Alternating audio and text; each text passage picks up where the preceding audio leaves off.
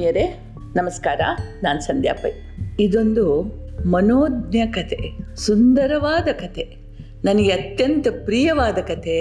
ಪ್ರತಿ ಸಲ ಇದನ್ನು ನೆನಪಿಸಿಕೊಳ್ಳುವಾಗ ನನ್ನ ಹೃದಯ ತುಂಬಿ ಬರ್ತದೆ ಅಂಥ ಕತೆ. ನಿಮ್ಮೊಂದಿಗೆ ಹಂಚಿಕೊಳ್ಳಲು ಬಯಸ್ತೇನೆ. ಒಂದಾನೊಂದು ಕಾಲದಲ್ಲಿ ಒಬ್ಬನೊಬ್ಬ ಬಳೆಗಾರ ಇದ್ದ, ಬಣ್ಣ ಬಣ್ಣದ ಬಳೆಗಳನ್ನು ಬುಟ್ಟಿಯಲ್ಲಿ ಹೊತ್ತು ಹಳ್ಳಿ ಹಳ್ಳಿ ತಿರುಗ್ತಾ ಇದ್ದ. ಹೆಣ್ಣು ಮಕ್ಕಳು ಇವನಿಗಾಗಿ ಕಾಯ್ತಾ ಇದ್ರು. ಯಾಕೆ? ಅಂತಿರೋ, ಬೇರೆ ಬಳೆಗಾರರಿಗೂ ಇವನಿಗೂ ಒಂದು ವ್ಯತ್ಯಾಸ ಇತ್ತು. ಇವನು ಬರೀ ಬಳೆ ಇಡ್ತಾ ಇರಲಿಲ್ಲ. ಇವನು ಬಳೆ ಇಡುವ ಪ್ರತಿಯೊಂದ ಕೈಯು ಜಗನ್ಮಾತೆಯ ಪವಿತ್ರ ಕೈಗಳು ಆಗಿರ್ತಿದ್ವು ಅವನಿಗೆ. ಅವನು ಹೇಳ್ತಾ ಇದ್ದ, ಅಮ್ಮ, ಈ ರೂಪಕ್ಕೆ ಹಸಿರು ಸಲ್ಲದು, ಕೆಂಪು ಬಣ್ಣನೇ ಚಂದ. ಈ ರೂಪಕ್ಕೆ ಅಮ್ಮ, ಕೆಂಪಿನೊಂದಿಗೆ ಹಸಿರು ಹಳದಿ ಸೇರಿಸೋಣ. ಹೀಗೆ ಜಗನ್ಮಾತೆಯ ಪರಮ ಭಕ್ತ ಇವನು ಇಡೀ ಮನುಷ್ಯ, ಪಕ್ಷಿ, ಪ್ರಾಣಿ ಸಂಕುಲವನ್ನು ಅವಳಾಗಿ ನೋಡ್ತಾ ಇದ್ದ. ಹೀಗೆ ಮಾಡುವ ಕಾಯಕದಲ್ಲಿ ಜಗನ್ಮಾತೆಯನ್ನ ಕಾಣ್ತಾ ಇದ್ದ.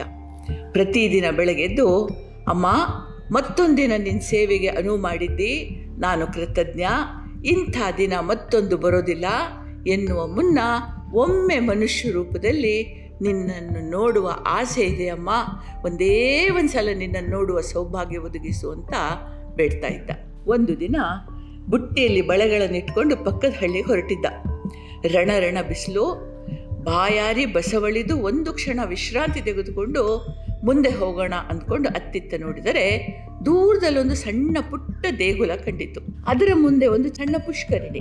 ಅಲ್ಲಿ ಅವನಿಗೊಂದು ಮನೋಹರ ದೃಶ್ಯ ಕಂಡಿತು. ಪುಟ್ಟ ಹುಡುಗಿಯೊಬ್ಬಳು ನೀರಿನಲ್ಲಿ ಕಾಲುಗಳನ್ನು ಇಳಿಬಿಟ್ಟು ಆಡ್ತಾ ಇದ್ಲು. ಕಟ್ಟಿದ ಮುಡಿಯಲ್ಲಿ ಮಲ್ಲಿಗೆ ಮಾಲೆ ಘಮಘಮಿಸ್ತಾ ಇತ್ತು. ಹಣೆಯಲ್ಲಿ ಕುಂಕುಮದ ತಿಲಕ, ಗಲ್ಲ ಹಚ್ಚಿದ ತೆಳುವಾದ ಅರಿಸಿನ ಕಣ್ಣುಗಳಿಗೆ ಕಾಡಿಗೆ ಇಟ್ಟು ಹೊನ್ನ ಬಣ್ಣದ ಪೊಡವೆ ಉಟ್ಟಿದ್ಲು ಪೋರಿ.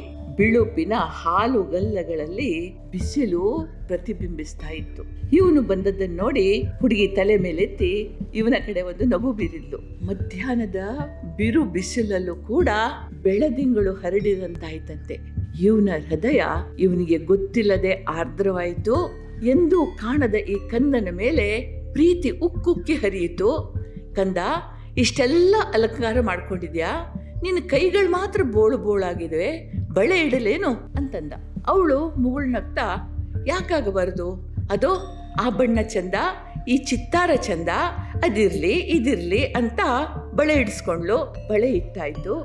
ನಿನ್ನ ಮನೆಯಲ್ಲಿ ಮಗು? ಅಂತಂದ್ರೆ, ಅಷ್ಟು ದೂರದಲ್ಲಿದ್ದ ದೇವಸ್ಥಾನ ತೋರಿಸಿ, ಅದೋ ಅಲ್ಲಿದೆ. ನೀನಿಟ್ಟ ಬಳೆಗಳಿಗೆ ಬೇಕಾದಷ್ಟು ದುಡ್ಡನ್ನ ಪೂಜಾರಿ ಕೊಡ್ತಾರೆ. ಒಂದು ವೇಳೆ ಅವನಿಲ್ಲ ಅಂತಂದರೆ ಧ್ವಜಸ್ತಂಭದ ಪಕ್ಕದಲ್ಲಿ ಒಂದು ಬೆತ್ತದ ಬುಟ್ಟಿ ಇದೆ ಅದರಲ್ಲಿ ದುಡ್ಡಿದೆ, ಎತ್ಕೋ ಅಂತ ಹೇಳಿ ತನ್ನ ನೀರಾಟ ಮುಂದುವರಿಸಿದ್ಲು.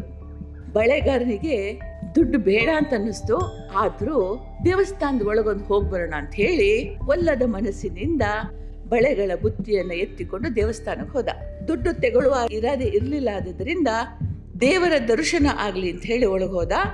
ಇವನು ಒಳಗೆ ಹೋಗ್ತಾ ಇರೋ ಹಾಗೆ ಪೂಜಾರಿ ಹೊರಗೆ ಬರ್ತಾ ಇರೋದು ಕಂಡಿತು ಬಳೆಗಾರ ಅವನನ್ನು ಕಂಡು, ಪೂಜಾರಿಗಳೇ, ಮುದ್ದಾಗಿದ್ದಾಳೆ ನಿಮ್ಮ ಮಗಳು, ಬಲು ಚೂಟಿ ಕೂಡ.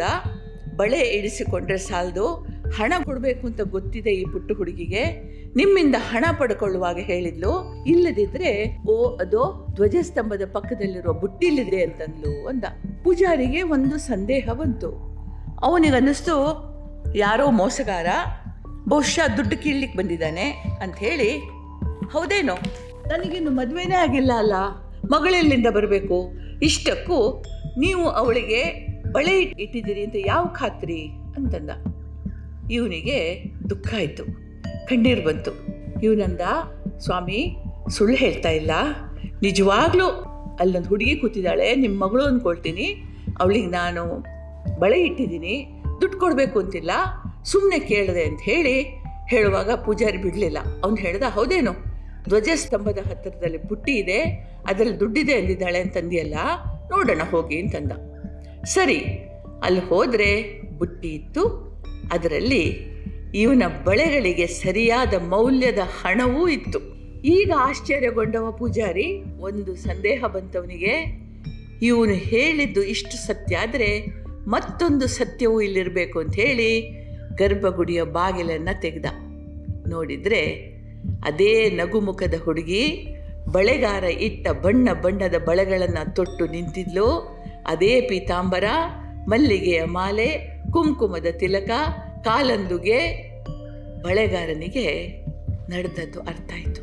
ಮುಂದೆ ಎಂದು ದಿನ ಉದಯಿಸುವ ಮುನ್ನ ಒಂದು ಬಾರಿ ಸ್ತ್ರೀ ರೂಪದಿಂದ ಜಗನ್ಮಾತೆಯನ್ನು ನೋಡುವ ಬೇಡಿಕೆ ಇಟ್ಟಿದ್ದ. ಇಂದು ತಾಯಿ ಅದನ್ನು ಪೂರೈಸಿದ್ಲು. ಇವನಿಂದ ಬಳೆ ಇಡಿಸಿಕೊಂಡಿದ್ಲು ಇವನ ದುಃಖದ ಕಟ್ಟೆ ಒಡೆಯಿತು. ಅಮ್ಮ, ಮೂರ್ಖ ನಾನು. ನೀನೆಂದು ತಿಳಿದೇ ಹೋದೆ. ನೀನು ಕೈ ಕೊಟ್ಟೆ. ನೀನೆಂದು ತಿಳಿದಿದ್ರೆ ನಿನ್ನ ಕಾಲುಗಳನ್ನು ಹಿಡಿತಾ ಇದ್ದೆ. ಎಂದೂ ಬಿಡ್ತಿರ್ಲಿಲ್ಲ. ನಾನಿನ್ನು ಬದುಕಿ ಪ್ರಯೋಜನ ಇಲ್ಲ. ನೀನು ಕಾಲಿಟ್ಟ ಪುಷ್ಕರಣಿಯೇ ತೀರ್ಥ ಅಂತ ಹೇಳಿ ಓಡ್ತಾ ಓಡ್ತಾ ಹೋಗಿ ಕೆರೆಗೆ ಹಾರಿದ.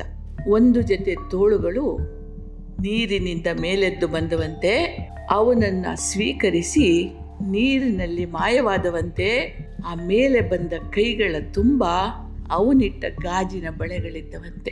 ಹೀಗೆ ನಮ್ಮ ಪ್ರಾಚೀನರು ಹೇಳ್ತಾರೆ, ಭಕ್ತಿಯಿಂದ ಪಡೀಲಿಕ್ಕೆ ಸಾಧ್ಯವಿಲ್ಲದ್ದು ಏನೂ ಇಲ್ಲ ಅಂತ ಹೇಳಿ ನಮಸ್ಕಾರ, ನಿಮಗೆಲ್ರಿಗೂ ಒಳ್ಳೆಯದಾಗಲಿ ಜೈ ಹಿಂದ್.